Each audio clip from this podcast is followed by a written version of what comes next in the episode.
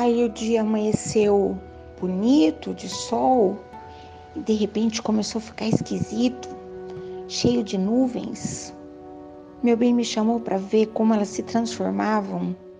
Parecia que alguém estava com um spray cor de cinza, de chumbo, misturadinho com um pouco de vermelho.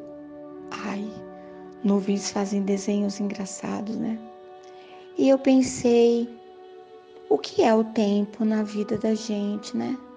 Voltei lá no passado. Eu morria de medo de vento, de chuva, de cachorro, de ponte. Ai, eu tinha medo de tudo. Medo de tudo. E aconteceu certa vez que nós estávamos, tinha a empresa e a casa do lado, e nós estávamos, a casa estava em construção ainda. Então, nós estávamos temporariamente instalados ali, tudo ali, uh, no trabalho. Ai, quase agora, igual, né? Mais ou menos assim, não exatamente assim. E passou por nós um tornado. Nunca tinha visto, só tinha ouvido falar. E eu tive tempo de olhar pela porta comercial e ver aquele vento que vinha vindo em direção, mas não teve o que fazer, né? E aquele vento levou o telhado inteiro, com madeiramento, com tudo, como se fosse uma tampa de uma caixa de papelão. Sabe quando a gente fica assim, paralisado?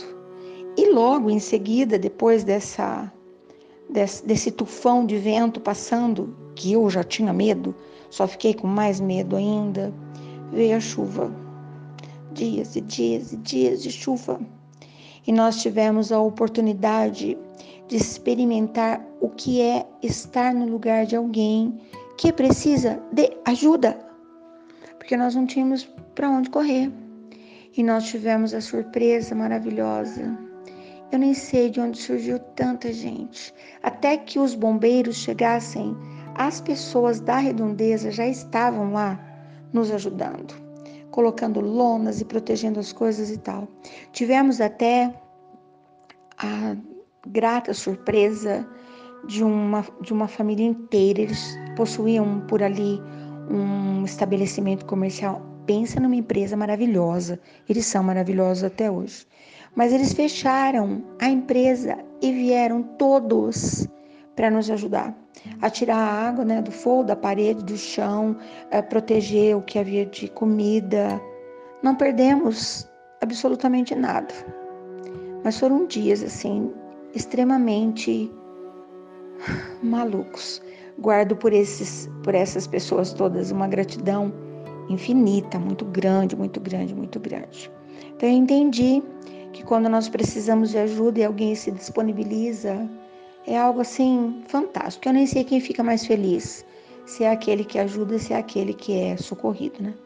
Mas hoje eu constatei, claro que fiz terapia, né?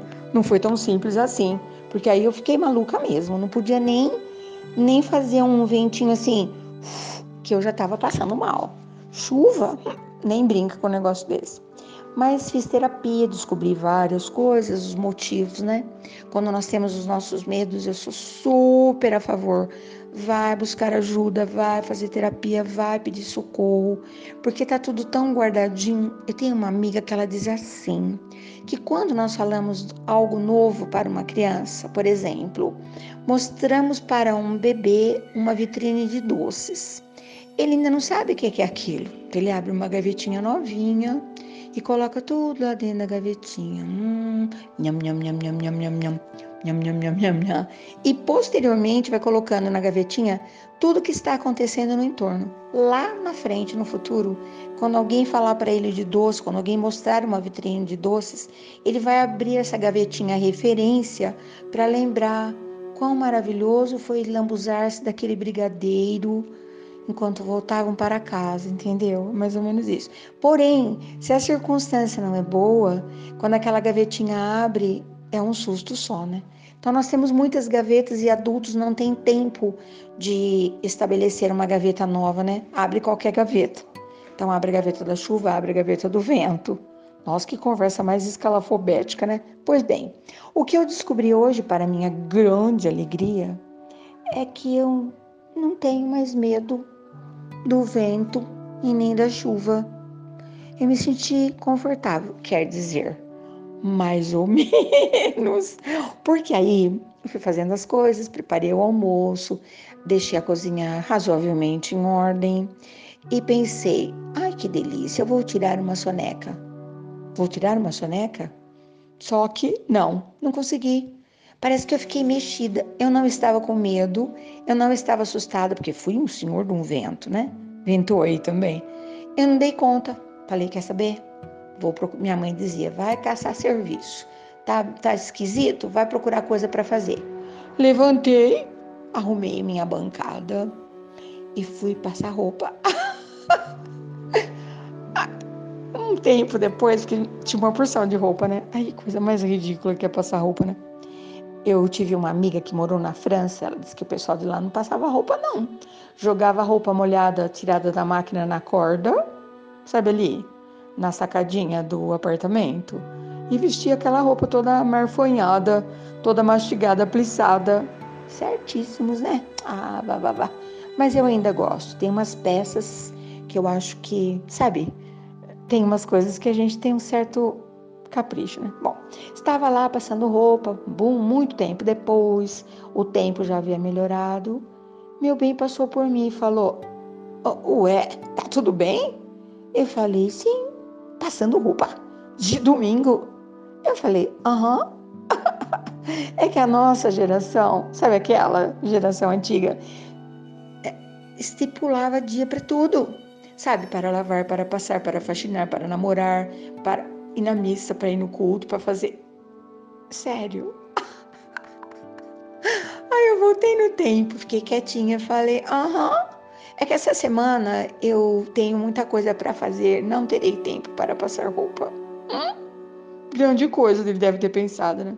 Mas aí eu lembrei, ah, vou misturar as estações, porque eu lembrei, sabe, pensamento dentro da cachola?